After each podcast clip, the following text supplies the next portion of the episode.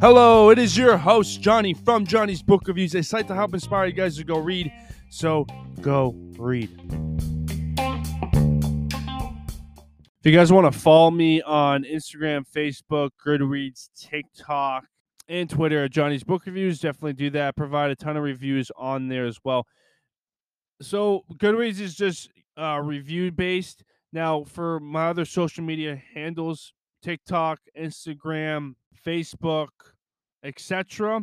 Those are the ones where I provide, my reviews, but also videos over the books, and then also provide little pictures of, signed books I get, or pictures of quotes I see from books that sparked my interest.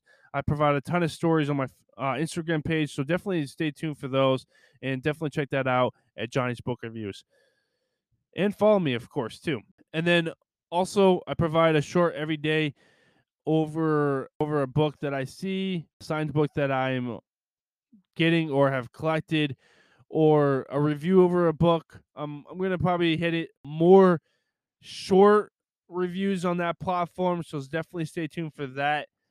But again, you can follow me on YouTube at Johnny's Book Reviews, so follow me and get awesome tips and book reviews, and also videos, short videos of books that I think look cool, etc. And then also my website at johnnysbookreviews.com. I have a ton of book reviews that I haven't been able to put on here yet, so definitely look at that. I have also a lot of reading questions that I have on there, like how do I save money on books? How have I not spent any money on books, etc., etc. And one year I spent no money on books, and I provide a blog on there, so definitely look at that. If you guys want to support this channel, you can give a donation from $2 to $10 per month. That helps out provide better reviews for you guys. It can help provide or help with equipment, etc., to provide better reviews. And then also, if you guys want to support this channel too, I have merch on the bonfire.com at Johnny's Book Reviews. I have a Read Bands book where I have 8 banned books that I sparked my interest and that I've read, and they go over a wide range of topics: sexuality, gender, sexual assault, mental health, etc. And I thought those books were really good to put onto the shirt, and so that's what I did. Reband books, I have 2 lines, and then I also have a Go Read line, Challenge Yourself line, the Johnny's Book Reviews logo line. So definitely check that out at Johnny's Book Reviews on bonfire.com. And then, of course, follow this podcast for more reviews that comes out every Friday. So I'll drop an episode every Friday, roughly around 8 to 10 a.m. So definitely check that out. Stay tuned and follow or subscribe to this podcast. All right. In 2022, I read 100 books. In this episode, I'm going to talk about my top 5 books. This is hard to figure out because I read a ton of great books in 2022. Now, if you want a full list of my year in 2022, definitely check out my Goodreads. The link is down below. Definitely check that out. But I have all my reviews on there for 2022 as well as 2021. So definitely check that out. I have roughly now 292 reviews on there. So if you guys want to know my current up-to-date reading and what I do specifically, definitely check out Goodreads, because that's where I post everything on there. My reviews and what I thought about the book, even my Kindle notes, etc. Definitely check that page out, because that's my most up-to-date page that I regularly look at and update every single day. But without further ado, let's get into the episode. So before we begin, let's talk about real estate. It's a really good passive income, but how do you get into real estate? You have to buy the property and deal with annoying tenants. Who wants that, really? What if you could buy into a portfolio and account that buys the properties for you and handles the tenants? Is that such a thing? Yep. It's called a real estate index fund, but I use Fundrise, as this company is one of the better real estate index funds out there. You can start as little as $5, and if you use my referral link, you get $25. https://fundrise.com/r/opr3zp. Again, It's fundraise.com/r/OPR3ZP. You'll get a $25. I'll get $25 as well. But the main point is that you're going to be setting up a real awesome real estate portfolio risk fee. You don't have to worry about the tenants. You don't have to worry about buying the property. They have properties, commercial warehouses, and multi-million-dollar apartment complexes. When you invest into this account, you're buying shares specifically into those buildings and those properties that they own. Now, but once you buy or put money into the account, diversifies it into all the properties that they own. So again, use my referral link, sign up, and get started with real estate today. Again, my referral link is fundraise.com/r/OPR3ZP. Again, the referral link is OPR3ZPR.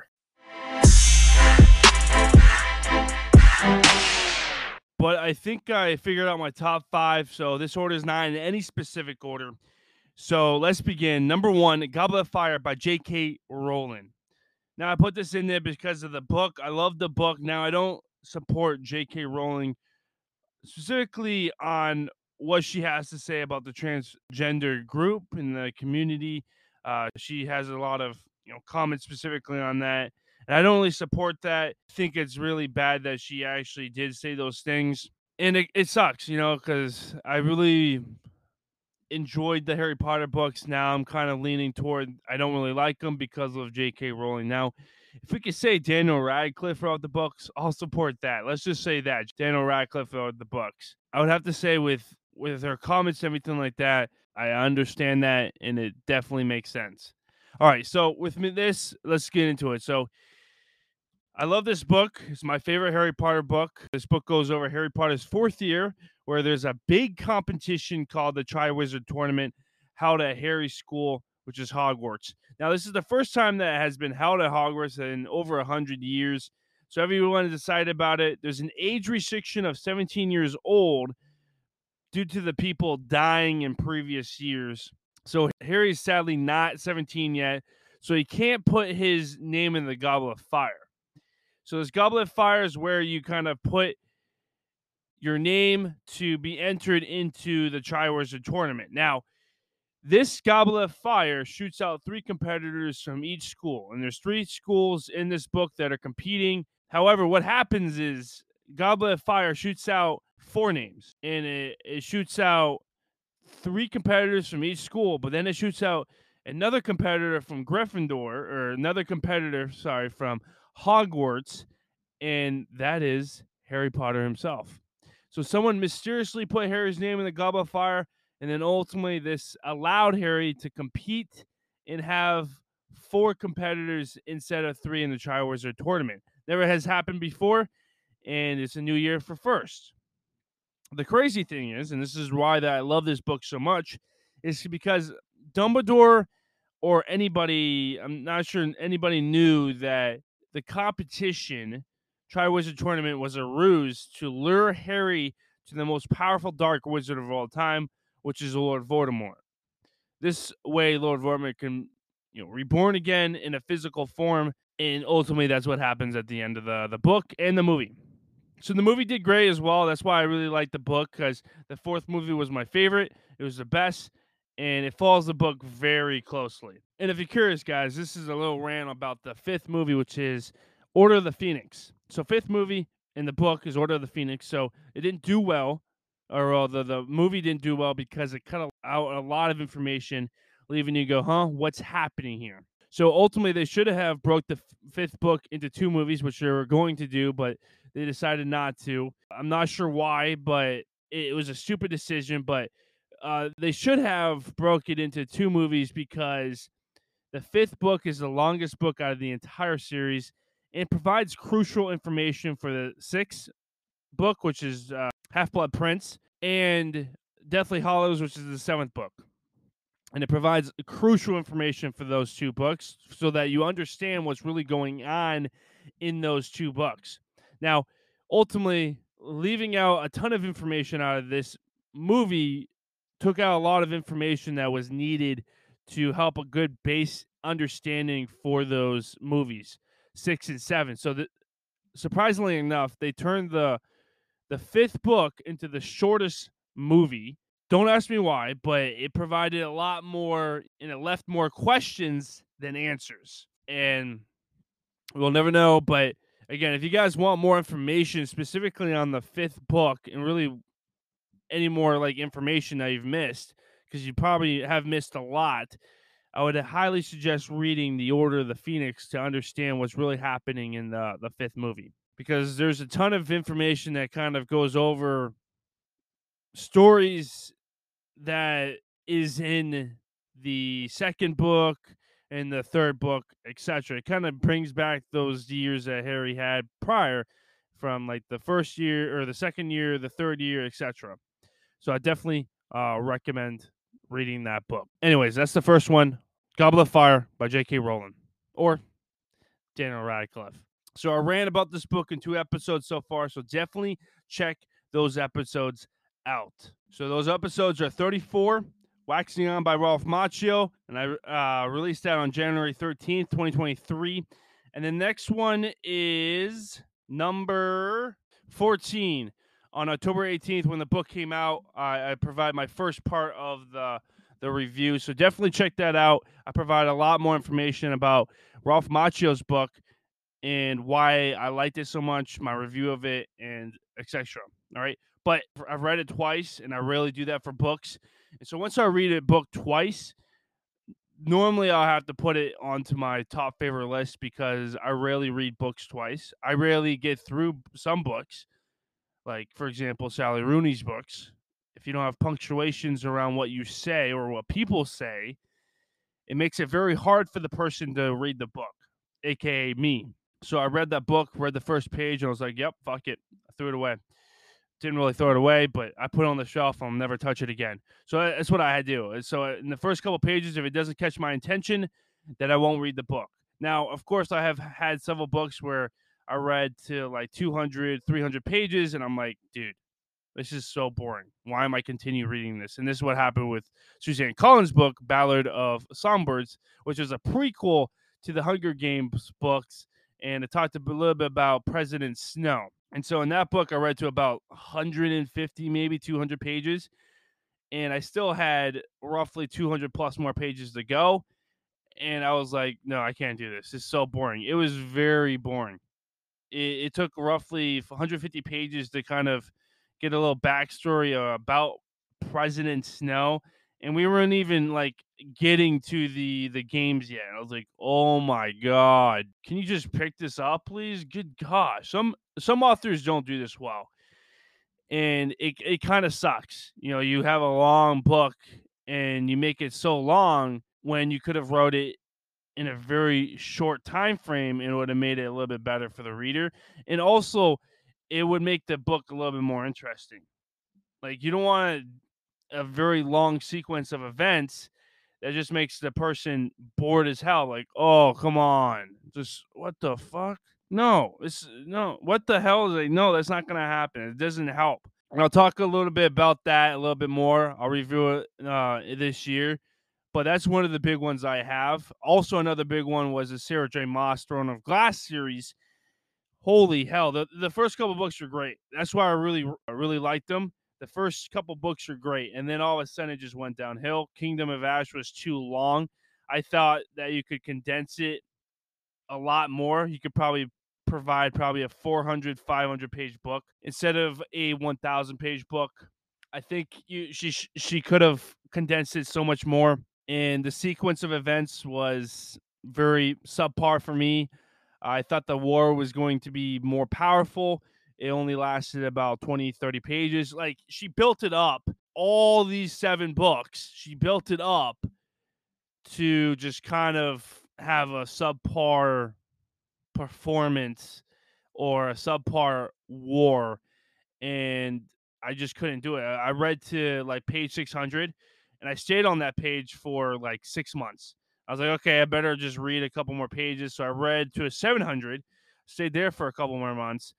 And then I just quickly read through the rest of the book, skimmed it, or got some Spark Notes information about it, and that's about it. Like, I'm probably never going to touch that book again.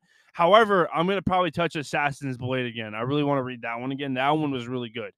I think the reason behind it is because the stories are short, right? But also the stories are really impact, or like, you know, they're short, but also they get the point across, right? They're really action-based, and they don't just drag on over and over again. Like, once that happens, it gets to a point where you're just getting bored, and then you procrastinate, and ultimately you don't want to read anymore. And that shouldn't be the case. That shouldn't happen when you read. And that specifically is what happened with the Thorn of Glass series. So I honestly didn't really like that as much. And so I'll review that a lot more in depth later. So definitely check that out. The entire Thorn of Glass series I'm reviewing probably each book as well. So definitely stay tuned for that. But anyways, get back to the Waxing On. So again, and my point is, I rarely read books twice. And I've read a lot of books last year in 2022 that I actually reread a couple times. I read 3 books, which I put on my list, and I'll talk a little bit more about that next. You know, Jennette McCurdy's book, I'm Glad My Mom Died, and then also Magnolia Story by Chip and Joanna Gaines. And I'll talk a little bit about why I reread those and why I put it on those lists, right? Because they're good. So this is Ralph Macchio's first book that he wrote. The book is his story of Karate Kid, Cobra Kai, and the actors he played with, like Pat Morita, who played the iconic Mr. Miyagi. Now, he doesn't provide much information on his life before Karate Kid, and this is essentially a book all about Karate Kid, which I love. So it's not your typical biography, and I really like that. Honestly, like, sometimes I like the information about your childhood, your family, etc., but sometimes I really don't really care, especially when it's like an actor, or, you know, when it's a baseball player or something like that. I just want to get right into the action, right into the information that I really want to know about, which is Karate Kid, right? I picked up this book not to learn about Ralph Macchio's life. I mean, it's pretty cool. It'd be cool to kind of see that information or kind of hear that information. But honestly, I didn't really care about that. What I wanted was information about the Karate Kid, because I wanted to know Daniel Radcliffe's, Ralph Macchio's perspective on the Karate Kid and what he did in the Karate Kid. That's what I really would like to know. And so this was an abnormal biography, because most of the time, majority of the biographies starts out with their life and barely touches up on their acting career or anything like that. And this one was completely different, where he talked all about his this movie Karate Kid, and I really loved it. And, you know, I wanted more information about Karate Kid. I wanted a personal perspective of Karate Kid, and who better to provide that perspective than one of the iconic characters in the story, Daniel Radcliffe, Mr. Ralph Macchio. Now, it would be pretty cool if Mr. Miyagi was still alive. I think he would really like the Cobra Kai, but he is not, and it's kind of sad. But yeah, that's kind of the second book. Again, it's Waxing On by Ralph Macchio. This book is great. So I did provide 2 episodes over this book as well, so check those out. That is number 7 episode, I'm Glad My Mom Died by Jennette McCurdy, and I launched that on September 1st, 2022. And then my next one, which was last Friday, which was January 20th, 2023, episode 35, part 2 episode over Jennette McCurdy's book. Man, this book was so good, so I had to review it twice. I mean, I might review it again, pick out some information, bits and pieces here and there, what I learned again, because hey, I learned a lot more the second time reading it, and I probably learn a little bit more the third time reading it, and the fourth time reading it. I'll probably read this book multiple times, as well as Ralph Macchio's book Waxing On. I just loved it. It might be a tradition. Maybe every Christmas I read only 3 books, and those 3 books are going to be Christmas Carol, Waxing On by Ralph Macchio, and Jennette McCurdy's book, I'm Glad My Mom Died. Maybe I'll just read all three of those books around the same time and then watch Jim Carrey's Christmas Carol, eat some Doritos, and call it a good day. That's what I might do. That's what I might do. The thing is, I might not read the entire book again. I might just read sections of those certain books, but it's a pretty good idea. We'll see. But I'm definitely reading Christmas Carol front cover to the back. But I'll talk a little bit more about that later. But again, this was a great book. It's one of the most powerful books I've read. It touched up on the detrimental effect of child acting, how she didn't want to act at all, abuse from her mom, and how her mom forced and encouraged her to start restricting calories. Yes, her mom encouraged her to develop an eating disorder. This led to a very bad eating disorder where ultimately if she didn't, and she mentions this in the book, if she didn't get help or treatment with it, she probably would be dead right now. She, Jennette McCurdy, would not be alive. And I totally agree, because eating disorder is, and I talk a little bit about this in more depth in both my reviews because it's such an important topic to talk about, is eating disorders can be is life-threatening.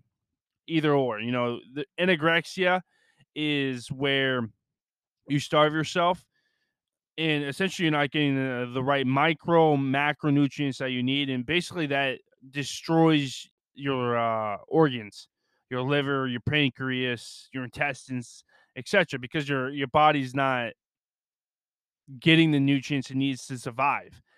And ultimately, that will just shut down your organs, and it will lead to death. So the biggest thing is, like, if you know someone who is experiencing an eating disorder, definitely get them help as soon as possible. And the biggest thing too is, like, if they have had the eating disorder for a long time, it's going to take a long time for them to establish the habit of eating again for them. They have to do extensive treatment, therapy, etc., to help them eat. And that's reality. That's anorexia. And then the next thing is bulimia, where you eat a lot of food and then you will throw it up. And then you do that over again. That has also a ton of health effects. And it's not as life-threatening as anorexia, but it can cause death. So bulimia also causes life-threatening issues to the body. It can cause sudden death, you know, because it can stop the heart or cause you to have a respiratory arrest, because it causes an electrical imbalance whenever you do excessive purging.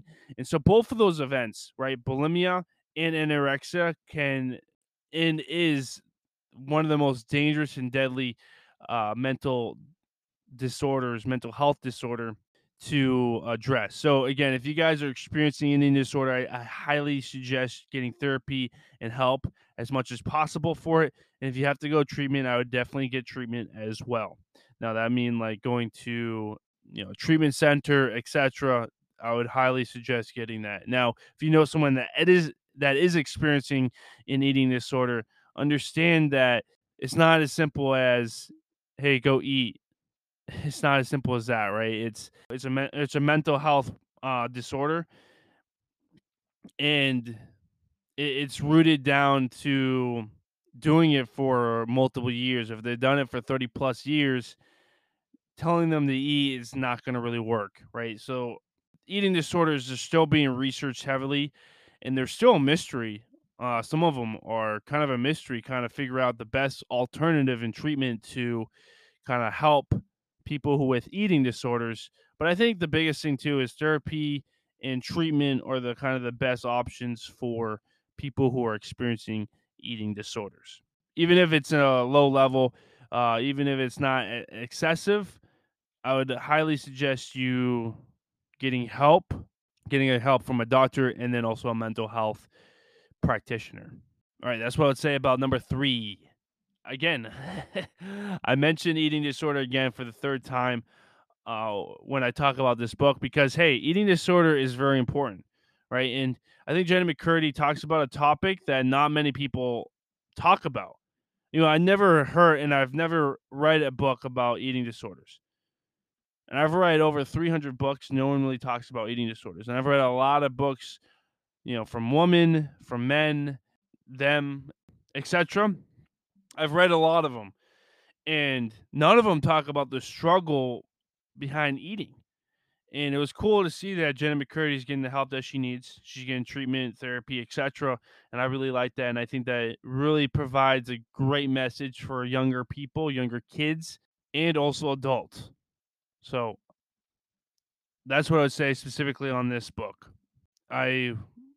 So basically what happened was I got into a bad breakup with my ex.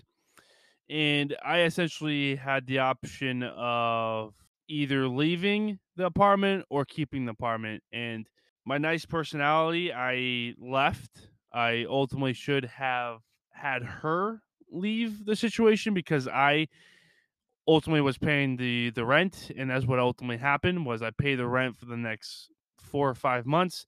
And because of that, it straddled me. It caused me to become financially broke. I couldn't pay for an apartment by myself after that period of time, and I honestly couldn't put down a deposit. If I didn't get my stimulus check, I would have probably been sleeping in my car for my last semester of grad school. I was almost there. I was getting prepared.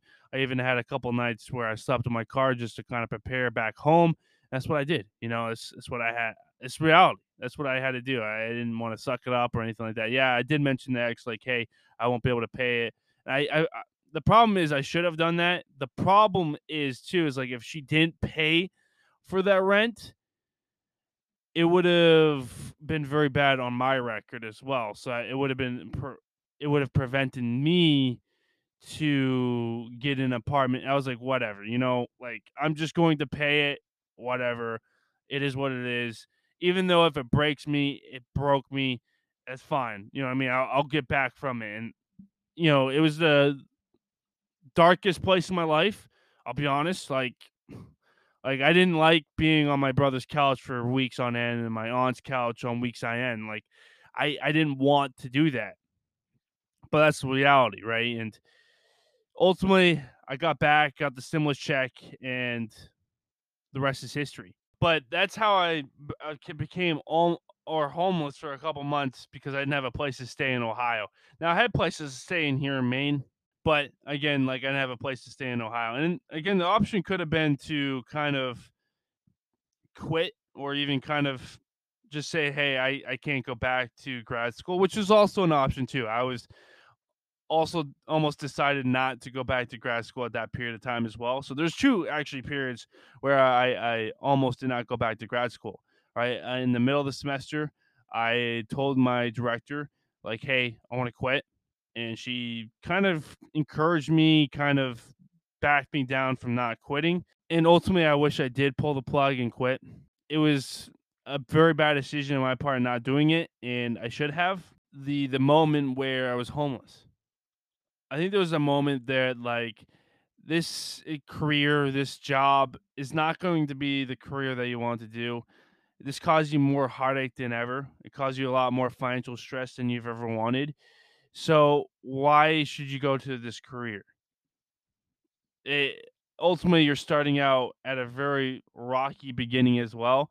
It's a rocky relationship. Why fucking continue it? And so that's what I was like, ultimately decided like, okay, well, we made that decision and we can't step back away from it. We're already $124,000 in debt. So let's start new. And here we are. Ultimately, this book has helped me kind of get out of that situation. But basically, it's that show where they fix up houses. In every house, they don't have a TV in the living room. Why is that? Because they don't own a TV and they want to provide that for the houses that they make, and they do that for every episode. So what I did was, hey, let's take out our TV.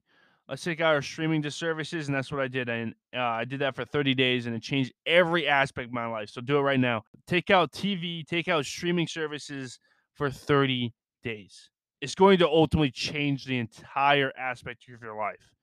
I guarantee it, because you're going to figure out like, holy shit, I have all this time now.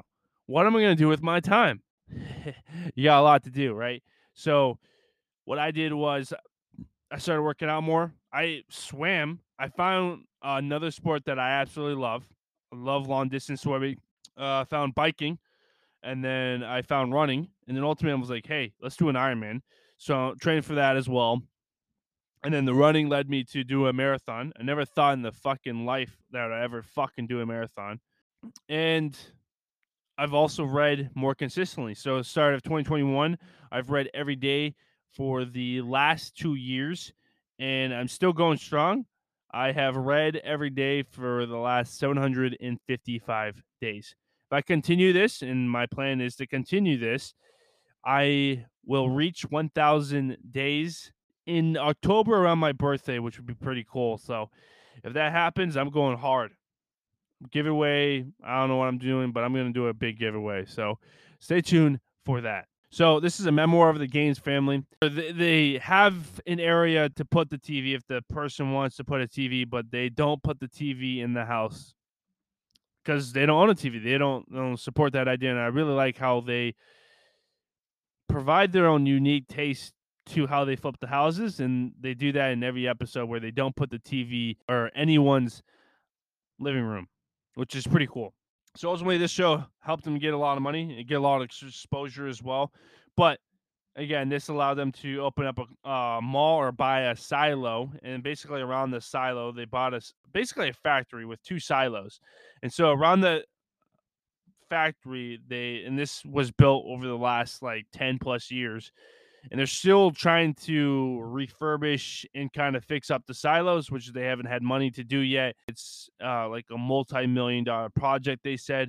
So, again, they're probably saving up money for that, but they're going to do it eventually, which is probably in the next 4 or 5 years. We'll see. Maybe this year. I don't know. But that's the next big project they're going to do is fixing those silos, which, again, making sure that they have enough money to be able to do that so they don't go bankrupt. So because of that exposure to the show, the mall idea blew up and millions of people visit it each year. They make a ton of money off that.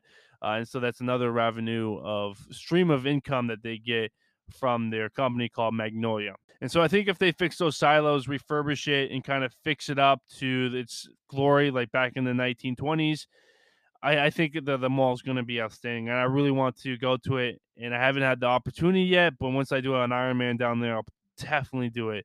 And definitely check out that area. So I'll probably I'll probably stay down there for a week, 2 weeks. We'll see.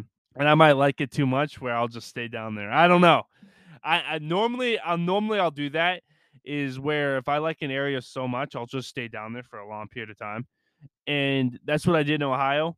I honestly miss Ohio, to be honest with you. And that's what I did here in Maine. I really liked it to the point where I just, hey, you know what, stay.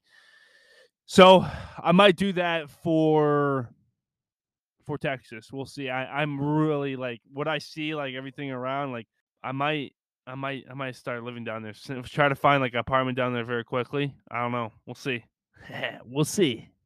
But again, it comes down to how am I able to do it. Again, like the biggest thing too is like I have that autonomy and freedom once I pay off my debt. So I'm gonna stay here in Maine for the next 5 years. But once that debt's paid off, man. I'm sailing. I'm going. I'm out of here. But with the hit show, other forms of media came from it, like Joanna Gaines' cooking show. It's also cool to see how they started out and where the 15 years got them, right? Instead of putting in that consistency and the grind to get to where they are now. That's why I love this book. They could have quit in the beginning when they had no money or they were living in a fixed-up home, chip bought. That wasn't really fixed up, right? It was shit. It was a bad place, but people think they are lucky and this was giving to them. No, they put in a lot of work. Maybe they're a little lucky because them buying the silos, ultimately that was a lucky decision, right? It was opened up and they were able to have the opportunity and the money to put down for that property. And now they're making a ton of money and actually their investment. So that investment was $1 million. So that investment probably has quadrupled, you know, with the businesses that are there, et cetera. I think it was a really good investment ultimately, and it paid off for the long term. And I think that investment occurred five to 7 years ago or something like that. And again, it's that consistency.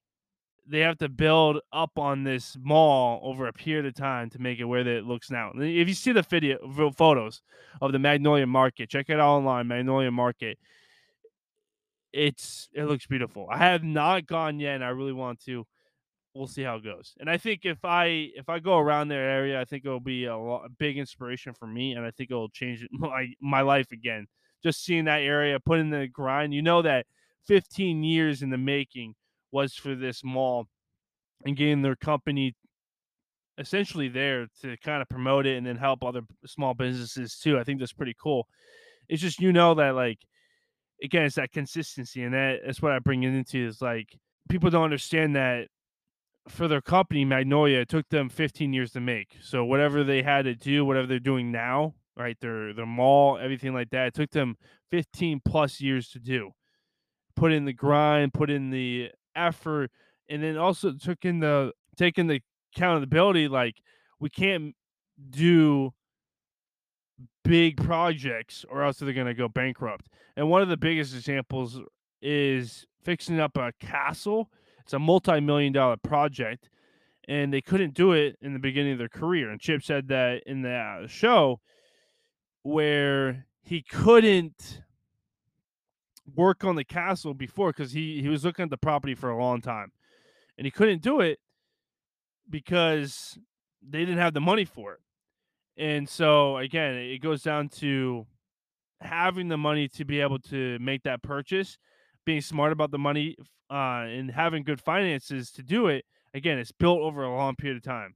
Their financial habits, they're building their business and having multiple revenues or streams of income for that business, etc., so that they can grow even more.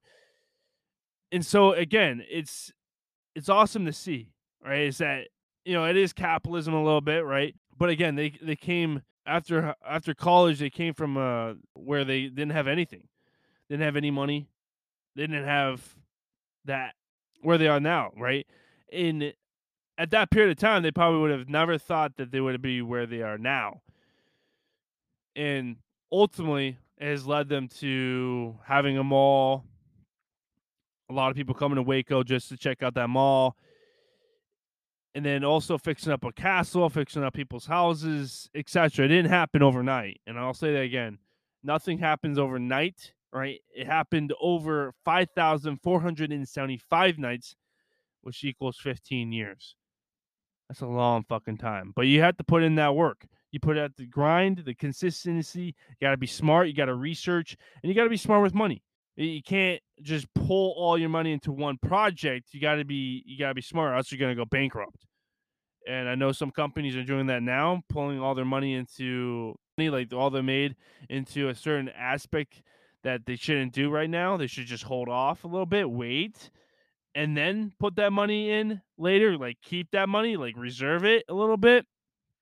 Barnes & Noble, what? Did I say something? But yeah, that's what I would say, right? Is like, you got to be smart about the money. And if you don't, then you're going to just go bankrupt. Your business is going to fail. And then you're just going to go downhill from there.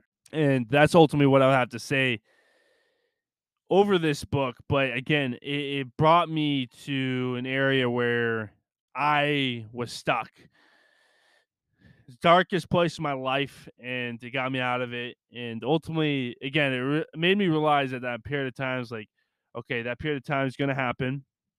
You know, sometimes, hopefully it doesn't happen to you guys, but for me, I was like, okay, how can I learn from this? How can I grow from it so it never happens again? So that's what I kind of ask myself every day. Because I don't want to get back to that part. That was a very low part of my life. And this book really helped me kind of understand that a little bit more. It helped me to, like, okay, let's start small. Let's build it up and kind of just keep on growing as much as humanly possible in, you know, for Johnny's book reviews and then also in our life. And I think that was huge for 2021, and then that led into a crazy year in 2022 as well. And it just keeps on going. And I've really enjoyed that. So again, that is number 4, Magnolia Story by Jonah and Chip Gaines. Number 5, Christmas Carol by Charles Dickens. Now, this book was produced in 1843 and has sold millions of copies since then. A lot of people love this book. I love this book. And it's the story of someone who named Scrooge, who hates Christmas. And so on Christmas Eve, he's visited by 3 ghosts. Now, that's present, past, and future. Now, these ghosts show who Scrooge was, is, and what's going to happen to him if he stays the course he's doing. So ultimately, this leads him to shaping up and be nice to everyone around him. I mean, he's a multimillionaire. Again, I talk a little bit about this more in depth in my review, so definitely check that out. Again, that episode is, and I launched that right before Christmas time, but that episode was 29 on December 23rd, 2022.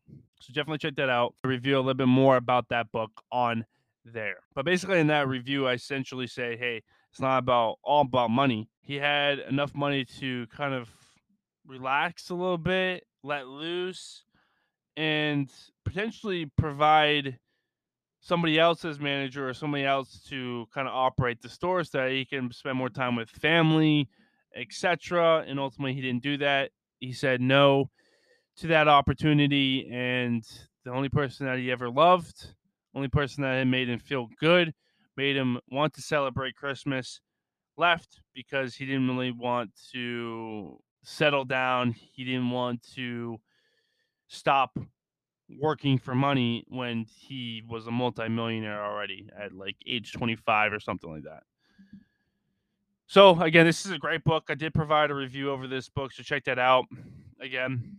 And the reason why I love this book is because it contains a ton of lessons. I talk about in my review episode, so definitely check it out. Like one of the lessons again was not chasing money. Like money doesn't bring happiness. I mean, it does to some extent, but it isn't. It's not a full aspect into promoting that happiness, right?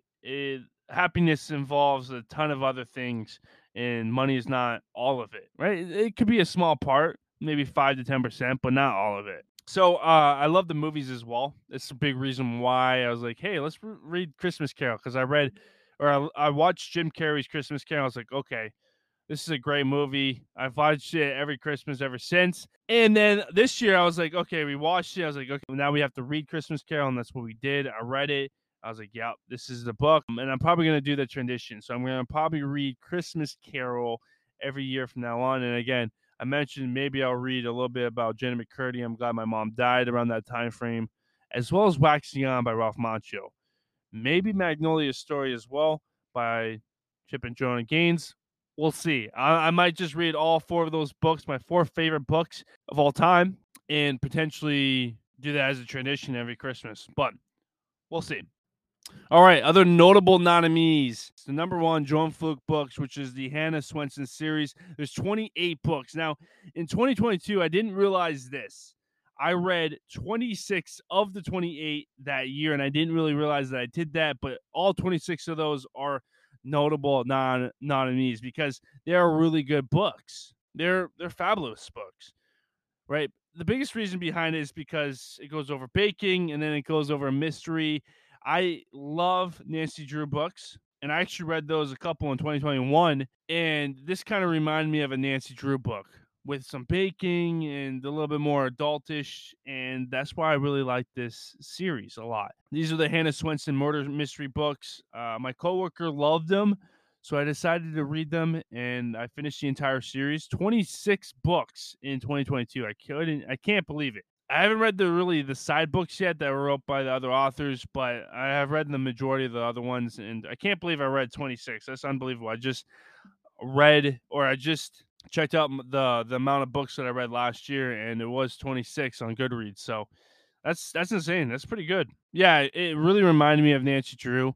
Thing is with Nancy Drew, though, she knows who she loves. Hannah still hasn't figured it out yet. She married a person, but he cheated on her. This is out of a blue marriage, too. It wasn't going to work out, and she didn't really love him. He didn't really love her as much, obviously, because he was cheating on her, etc., right? And, you know, she's been having this fling with 2 other guys for the entire series, 28 books. And these guys are Mike and Norman, Mike is the detective, while Norman is the dentist for the town.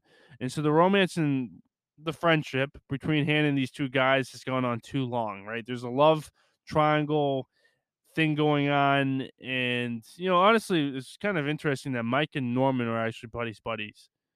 Interesting. Either though, no, both of them know that Hannah likes them both, and that they both know that they dates with Hannah. They both know that she goes on dates on either Mike or Norman. They're trying to, both of them are trying to win Hannah's attention, win Hannah's hand for marriage, and she hasn't pulled the plug. So they've asked her both, Mike and Norman, to marry her. She has denied them both. And ultimately, she's like, okay, if I'm ready, I'm going to tell you guys if I want to marry you or not. I'm going to let you guys know. And she hasn't let them know yet. So it's been a really long time. I'm not really sure if she'll announce it in this book, but the next book coming out is July 25th, 2023. I can't wait that long, but it's called The Pink Lemonade Cake Murder. But we'll see if she says yes to either Norman or Mike. But it's been a long time, and ultimately they've respected her to give either of them the decision or not if she wants to marry Mike or Norman, and she'll let both guys know on who she chose. But that should be an interesting book whenever that happens. I don't think it'll be this one. It'll probably be the next one. I don't know. We're still trying to figure it out. I think it's pretty cool though, right? You build that relationship between two people, and then you kind of decide which one you want to do. And she has the autonomy, she has the option to choose either one, and she wants to wait, right? She wants to choose the one that she wants to marry for the long term, right, until she passes away. And so that's really what she's doing right now. She's like, she wants one for the long term. We'll see. But again, those books were really, really good. All right, number 2 is Everything I've Never Dreamed by Ruth Glenn. This is a memoir over her life. Ruth Glenn is the CEO and president of the National Coalition Against Domestic Violence. And she decided to write a book this year. It actually came out in October during Domestic Violence Awareness Month. And this was a powerful book, right? This memoir discusses about domestic abuse. Her husband abused her daily. When she tried to leave, and she did, she divorced him, he would stalk her, threaten her. Later, he'd actually try to kill her and shot her 3 times. Ruth survived, and this is her story. I realized that leaving an abusive relationship might be worse for the person and sometimes leads to death. And she mentions this in the book, because like leaving an abusive relationship actually might be much more dangerous for the person. I was like, really? Wow. And I didn't really know that. And it's like, it makes sense because she's a prime example. She left a relationship. She thought she was free until she had to go to the hospital with 3 gunshot wounds. I was like, damn, holy gosh. So the big thing I didn't get from this book is, what's the best option then, right? Is it going to the police and getting a restraining order, or, you know, letting the person know whenever the person sees their attacker and basically documenting as much as possible? Yeah, this is a question I'm still thinking about, right? Because she doesn't really provide a good option in the book. So again, for me, it's like, what's the best option for these people who are abused in this situation? Do you want them to leave? Or if they do leave, do you want them to get a restraining order? What's the best way and alternative that we can do? I think the good alternative, too, is to allow police officers and a lot more people to know about domestic abuse and what really happens with domestic abuse. And I think the biggest thing, too, is having people, you know, specifically EMS or police officers, know how to handle EMS, and police officers know how to handle a domestic abuse relationship. And I think there has to be better protocol, better laws initiated to help the person that's being abused. And so that's a really powerful book. I'm going to be reviewing that later this year, so definitely stay tuned for that. But again, it's Everything I've Never Dreamed by Ruth Glenn. All right, number 3. Colleen Hoover's books. Now, these were on my top five lists until, you know, obviously I reread Jennette McCurdy's book and then Waxing On by Ralph Macchio. And then obviously whenever I read Christmas Carol, it kind of took out these Colleen Hoover books. But again, these are really good. So November 9th, and It Starts With Us, are my favorite Colleen Hoover books I've read so far. I still have 10 more to read, roughly, maybe a little bit more. And I thought I was going to finish it in February. I'm not going to be able to because I took a little break, took a little time off to stop reading Colleen Hoover just to read other books. And I have went on a tangent, and I read a lot about Jessie Dugard, who was kidnapped and held captive for 18 years. I read her story, which was one of the most powerful biographies I've ever read. And then I've read the three girls that were kidnapped in Cleveland by Ariel Castro. And so he kidnapped Michelle Knight first, and then it was Amanda Berry, and then Gina DeHusse. And so I read Amanda Berry's and Gina DeHusse's book, and then also Michelle Knight's book. So they wrote different books. So Amanda Berry and Gina DeHusse wrote a book together, and then Michelle Knight wrote her own book. And so that was insane. Both books were powerful. And I got a little bit more information about them being captive or held captive for 10 years or a decade. Unbelievable story. Highly recommend both. But again, warning, it does provide gruesome details of what happened during their captivity and the details of what the captor did, etc. In both accounts, right? With the kidnappings in Cleveland books, which were the Michelle Knight one, Amanda Berry and Gina DeHusse, or the other one in California with J.C. Dugard. But anyways, I took a little bit of time to read those. Those were powerful. I had to kind of stop a little bit and kind of process and kind of go to another book because those were intense. But again, those were really good books. But I'm taking a little break. I'll probably get back to some of the other ones I've been on my list for a while. Layla and Verity, I'll probably read those next.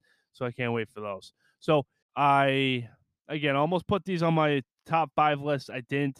But again, these are really good. So first, Colleen Hoover. A little bit more information about her is that she's the top-selling author in 2022. According to NPD BookScan, her best-selling book in 2022 was her book, which was It Ends with Us. Her books also sold 14.3 million print copies in 2022, according to NPD BookScan. That's not including audio book sales, independent book sales, and ebook or Kindle sales. So that's pretty impressive. 14.3 million print copies. Yes, she's blown up, and the biggest reason mostly because of TikTok. Now, again, TikTok revolutionized books, selling books, and it's crazy. It has skyrocketed sales in a lot of categories, specifically romance. But you see a lot of classics now are getting a lot of attention. Why? Because of BookTok. It's crazy. Bookstagram never was that level. And then all of a sudden, TikTok just took off everything. You're seeing Bookstagram where a lot of people were, you know, promoting these books well before in a period of time, and they never got traction. TikTok came along, developed, and then all of a sudden somebody put the hashtag BookTok on it, and it just skyrocketed. And a lot of people put that, you know, Colleen Hoover's books on there, and then the pandemic going into a new social media, everyone started looking at it, and then they're like, okay, we're going to have to buy it. And so they bought through mainly Amazon during the pandemic until we opened up for the bookstores. Books a Million, Barnes & Noble, etc. And then that's where a lot of people were searching for those books. Colleen Hoover books. Craziness, man. And I'll talk a little bit more about TikTok and how it revolutionized and kind of kickstarted, again, printed books. Like, a lot more people are reading now. And I think it has to involve or have to deal with TikTok. I mean, TikTok really pumped a lot of authors' books. And here's the thing, and why TikTok had a big revolutionary start or a big pump to these authors' sales. Because Colleen Hoover has been around since 2016, right? We didn't know about Colleen Hoover until 2020, 2021. What came out that time frame? What became popular during that time frame? TikTok. TikTok basically sent out Colleen Hoover to the masses. Ultimately, that's going to lead to a shit ton of sales. People are going to be curious, right? For me, I was curious. That's what drove me to Colleen Hoover. And I was like, okay, why is everyone reading this book? Oh, now I know why. I mean, her books are really good, but it was TikTok. And I'll talk a lot more about TikTok later. I'll have to provide an episode specifically on TikTok. I've been researching a lot about it. It made a lot of books sell. And then the biggest thing, too, is like it's helping a lot of publishers, helping a lot of bookstores. It's doing a really good job, and I think TikTok will. I think that BookTok will be there for a little bit. And if you guys want to follow me on TikTok, I'm on there as well now. Might as well get on the bandwagon. A couple years late, but it's all right. I'm on there, Johnny's Book Reviews. But it's crazy how it has pumped book sales for everyone.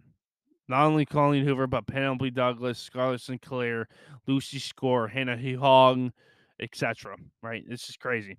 But anyways, November 9th is about a girl who meets a guy at a restaurant on November 9th, and they spend the day together, decide to meet every year on November 9th. Now, the problem is that this girl doesn't want to text, call, or follow each other on social media. Right? She just wants to talk to him on that day, which kind of makes it interesting, especially in the 21st century, makes it a little bit harder, or makes it a little bit difficult, honestly. Like, because you're going to meet somebody that's going to be really hard. Well, that one date, they just couldn't shake that one date. And ultimately, they want to go back to, or ultimately, they get, and the biggest question is, do they get together at the end of the book? Sorry, It Starts With Us is Atlas's and Lily's stories the fans wanted. So whoever didn't want to make a second book, but her fans requested it on TikTok. And that's why, you know, if TikTok wasn't alive or existent, she wouldn't have written another book. Because, again, like Instagram, you don't get a lot of traffic. You don't get a lot of requests. You don't get a lot of fan requests, comments, etc.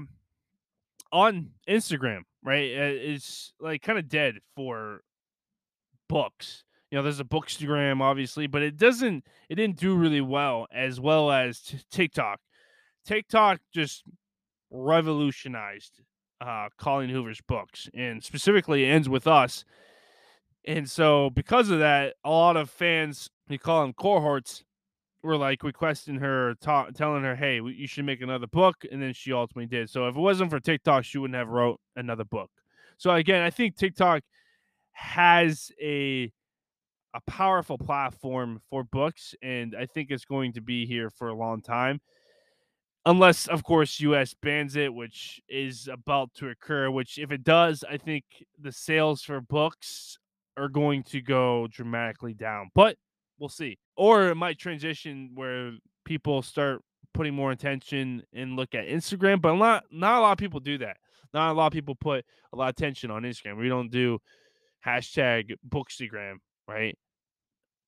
Because they don't drive a lot of sales. You see BookTok because that drives a lot of sales. It has driven a lot of sales for a lot of books. And it's just crazy. So the first book, Ends With Us, goes over Lily's and Ryle's relationship. The relationship started well, but you could see the red flags, kind of that this relationship was a domestic abuse relationship, that Riley was abusive, and you could kind of see that, how he controlled her, etc. It's bad, you know, and you can see that, and you get the signs, and it's like, oh, damn. So Ultimately, this leads Riley to punch Lily, and there is physical abuse in this book. And then this leads Lily to divorce Riley and start fresh. So a couple months later, she sees Atlas on the sidewalk, and he told her, hey, just to text him and kind of meet up if they want to, etc. And that's where we start the next book. It starts with us, and this is what the fans wanted, and that's why she wrote the book.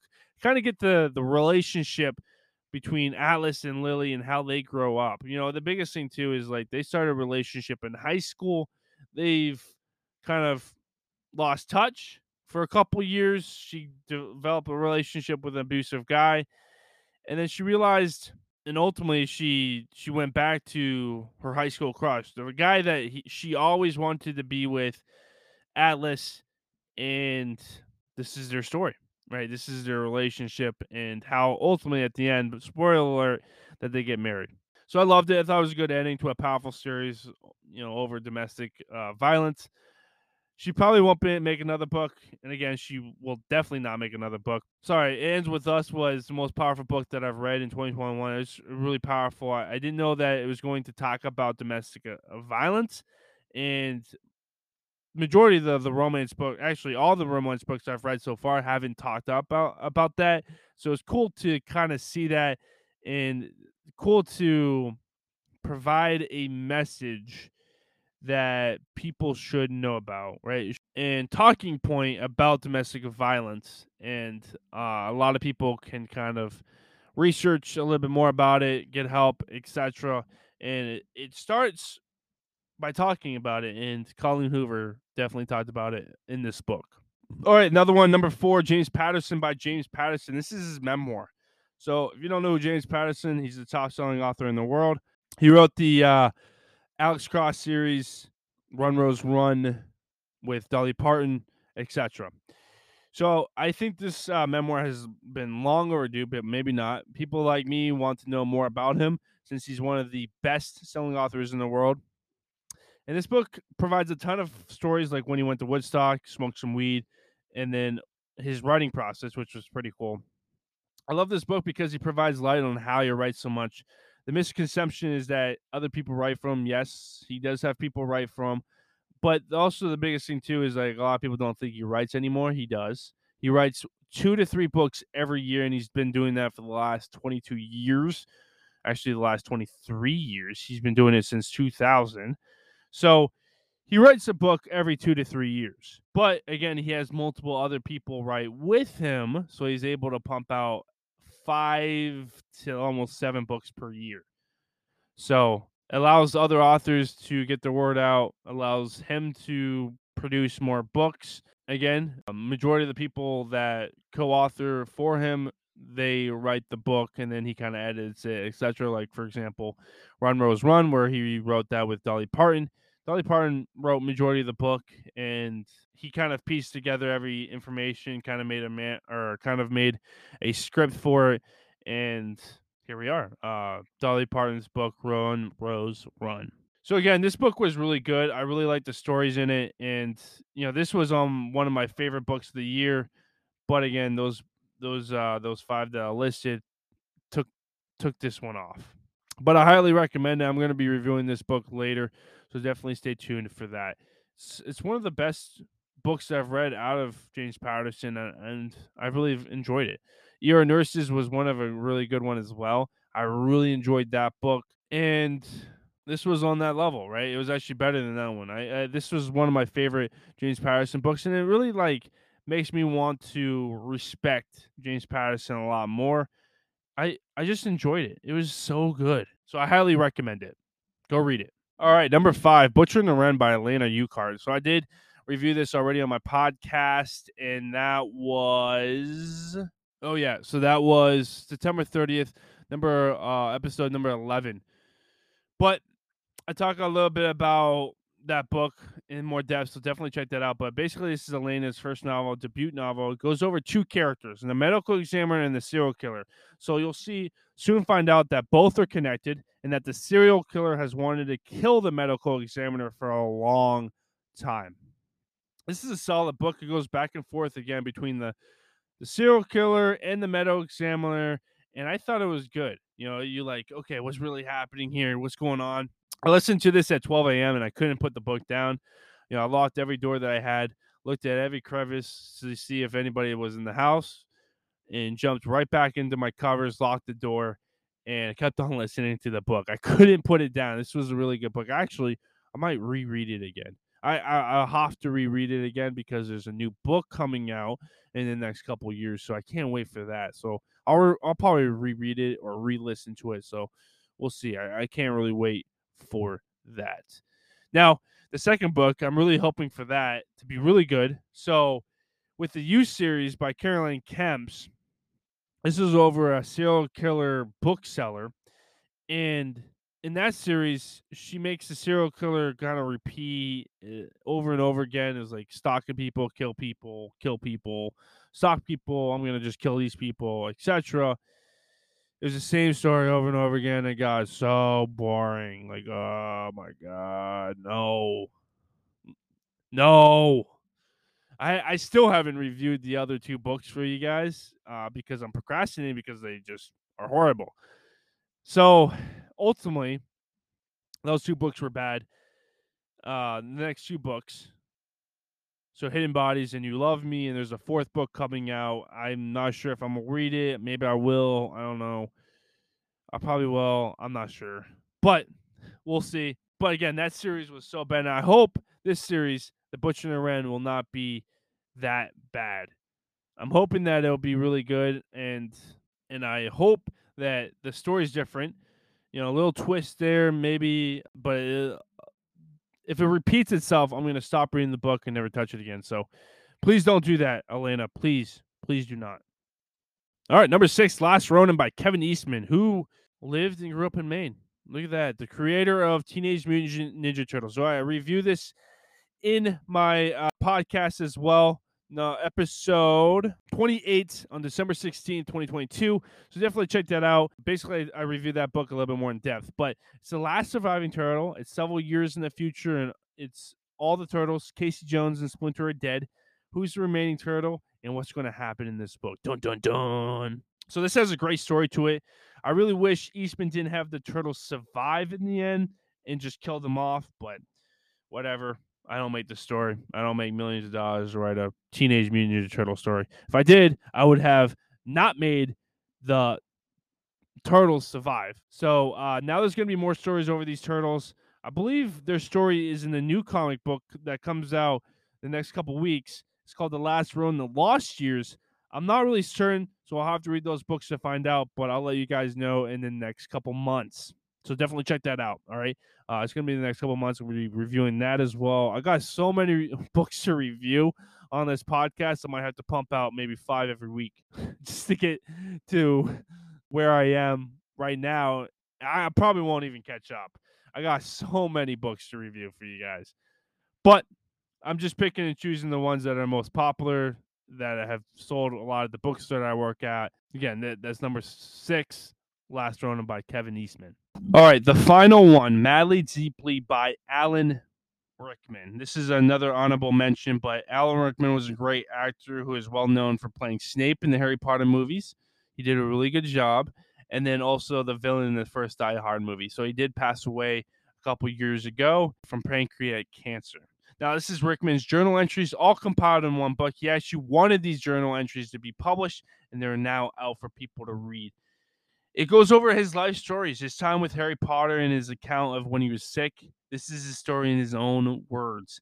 Now, of course, he's dead, yes, but it is his memoir and his biography. It's his own words, his journal entries, where the person, his wife, compiled it with a author, compiled it so that the person, you and I, can actually read it. So it's pretty good, actually. I've read a couple pages and it kind of skimmed, obviously, through it, because he talks about, you know, waking up one day and going to the airplane, etc. I just wanted a little bit more information about Harry Potter and what his perspective of it was, but it's really good. You know, I wouldn't read the book cover to cover. I would kind of skim, kind of figure out what section you want to read, because like he writes about you know, I wake up, I eat breakfast. Like, you can kind of omit that stuff. You don't really need to read that unless you want to. I mean, it's up to you, but I wouldn't read it.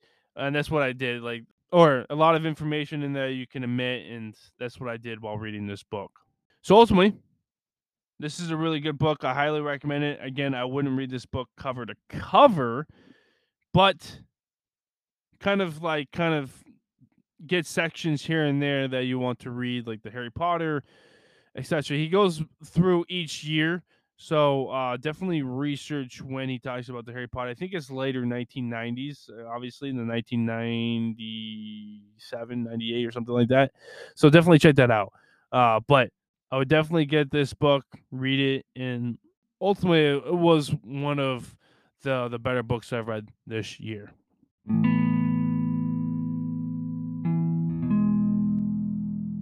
All right, that was a very long episode. Holy gosh, I felt like I was talking for a long very time, and I really was. Those were the 5 books.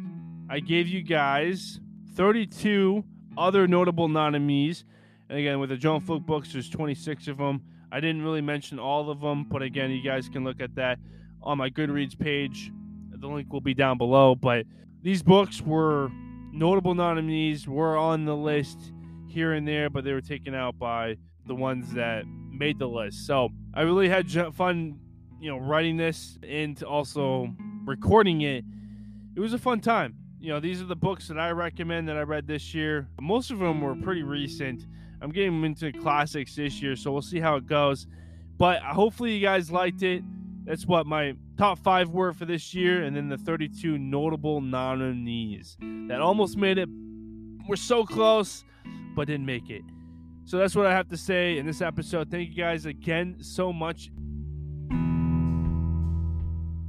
If you guys want to follow me on Instagram, Facebook, Goodreads, TikTok, and Twitter at Johnny's Book Reviews, definitely do that. I provide a ton of reviews on there as well. So Goodreads is just review based. Now for my other social media handles, TikTok, Instagram, Facebook, etc., those are the ones where I provide, you know, my reviews, but also videos over the books, and then also provide little pictures of, you know, signed books I get, or pictures of quotes I see from books that sparked my interest. I provide a ton of stories on my Instagram page, so definitely stay tuned for those, and definitely check that out at Johnny's Book Reviews. And follow me, of course, too. And then also, I provide a short every day over a book that I see, signed book that I'm getting or have collected, or a review over a book. I'm going to probably hit it more short reviews on that platform, so definitely stay tuned for that. But again, you can follow me on YouTube at Johnny's Book Reviews, so follow me and get awesome tips and book reviews, and also videos, short videos of books that I think look cool, etc. And then also my website at johnnisbookreviews.com. I have a ton of book reviews that I haven't been able to put on here yet, so definitely look at that. I have also a lot of reading questions that I have on there, like how do I save money on books, how have I not spent any money on books, etc., etc. And one year I spent no money on books, and I provide a blog on there, so definitely look at that. If you guys want to support this channel, you can give a donation from $2 to $10 per month. That helps out provide better reviews for you guys. It can help provide or help with equipment, etc., to provide better reviews.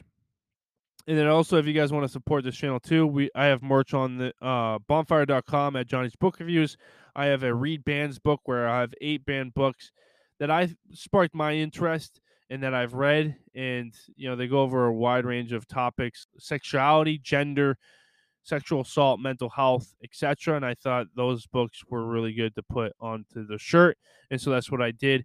Reband books, I have 2 lines, and then I also have a Go Read line, Challenge Yourself line, the Johnny's Book Reviews logo line. So definitely check that out at Johnny's Book Reviews on bonfire.com. And then of course, follow this podcast for more reviews that comes out every Friday. So I'll drop an episode every Friday, roughly around 8 to 10 a.m. So definitely check that out. Stay tuned and follow or subscribe to this podcast. Thanks again, guys, and I'll talk to you guys in the next one.